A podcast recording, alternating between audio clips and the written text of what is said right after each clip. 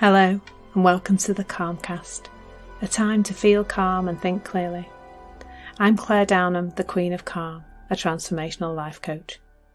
I was a burnt out head teacher who finally made the journey to calm after years of trying, and I want to prevent you from having to do the same. The Calmcast is a series of short explorations, gently guiding you back to your natural state, which is calm and clarity. Just listen like you would listen to music, with an open mind and curiosity. There's nothing else to do. Now let's relax into today's episode. So, today I'm talking about how to know if you are stressed.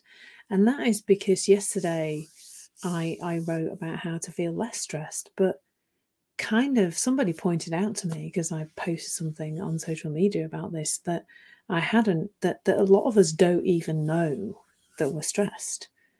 I think a lot of people think that life is supposed to be lived at this ridiculous pace and that that what they're experiencing is just kind of the consequence of that that that life is like this and therefore if i'm not sleeping or i'm not feeling so good it's okay and and so i did a little bit of um, research on the physical symptoms of stress i'm aware of quite a lot of them but um but pretty much your body can do pretty much anything it turns out physically in response to you being really stressed um, you can end up. I, have experienced quite a few of these in the run up to burnout. If somebody had sat me down and said, How many of these symptoms have you actually got, Clare?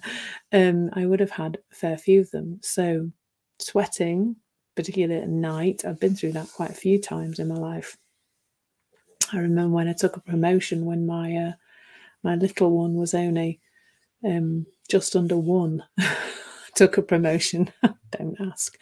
Um, and and I went through a little phase then when both my children were very small and um, I was working full time and I started sweating at night and got some help from a nutritionist. So that's one of the things. And disruptions to your cycle if you're a woman, disruptions to your ability to perform in the bedroom if you're a man or a woman, um, itches and rashes and but one of the one of the things that for me was was really prominent in the run up to burning out was sleep. I just couldn't sleep. I was so wired and jittery all the time that I, I couldn't actually sleep. So I um there there is an article I've been looking at today on on the Mind website about the um the the physical signs of stress and and the emotional ones of course because as we as we become more and more stressed we get irritable we're not very nice perhaps to be around we might be more emotional and tearful. I remember myself being quite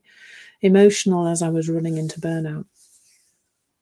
Now what i would say about all those things the the physical and the emotional um, consequences of running our systems uh, kind of full of adrenaline and cortisol for too long is that uh, that's that's way down the line. Like i i wouldn't i don't wish for anybody to get to the stage where there are physical consequences that we are generally in a lower mood kind of state because of course often one of the consequences of being stressed for a long time is depression generalized low mood, anxiety, all those kind of things. And and isn't it sad that like many of us get to burnout like I did without having a clue that there was anything wrong? I remember when I was burning out and I went to the doctors many times um, about my sleep, about nothing else. I didn't want to discuss anything else. I didn't think there was anything wrong with me. Just thought I'd had I'd developed this when I'm saying it now, I'm almost laughing to myself. I thought I'd developed this mystical sleep problem that had just come from nowhere. that suddenly my body had forgotten how to sleep, and that that wasn't that wasn't to do with anything other than my body had forgotten how to sleep. So I would go to the doctors and I would say, you know, they'd say, oh, "How are you feeling?" And I'd just be like, "Just make me sleep, and then I'll be fine." That's all you need to do. That's your job, doctor, person. You need to get me to sleep. And but not only did I speak to doctors about that, I tried all the lotions and potions, literally lotions and potions and tablets, in order to try and get myself to sleep. Um, none of which really had that much impact because, of course, my system was absolutely revved up to the to the hilt. So the the those symptoms are what I like to call downstream. Like that is, you know, there's there's stuff happening before that that we could become more aware of, so that we don't end up down that down that path. Um, in into you know into feeling really sick and burning out, not being able to sleep, and generally being a bit grisly to be to be around. And, and that is that are in the moment state of mind. So we, we are amazingly fortunate as human beings because we have um, we have these horrible emotions. We have them, don't we? We we don't like them, really, do we? We try to get rid of them all the time. What a mistake that is. Um, because we have this amazing system, this um, psychological system that works really cleverly in that our negative emotions, let's call them, you know, you know the ones I mean, are there to provide us with information to let us know about our state of mind. And if we can start to develop an awareness of that, an awareness of where our state of mind is, what happens then is we kind of naturally find ways to to reset to get ourselves back to calm. Not not anybody else's ways but we find our ways. So i was speaking to a client recently who said you know, sometimes he notices he's feeling revved up and he just reads a book. You know, he, he's noticed that that's something that just seems to allow his his system to reset. Sometimes it is something like a distraction type thing. But it starts with knowing what's going on. Not not in a really like not in the pokey proddy way, but just knowing that if you've got fast thinking, which is definitely something that is implicated in stress, if you've got low mood thinking, if you've got just a lot of thinking, your head feels very full, your body's going to kick off and let you know about that. What a clever system. And that's the only place that any of the kind of physical, emotional, riled up feelings, that's the only place any of them come from. They come from our state of mind.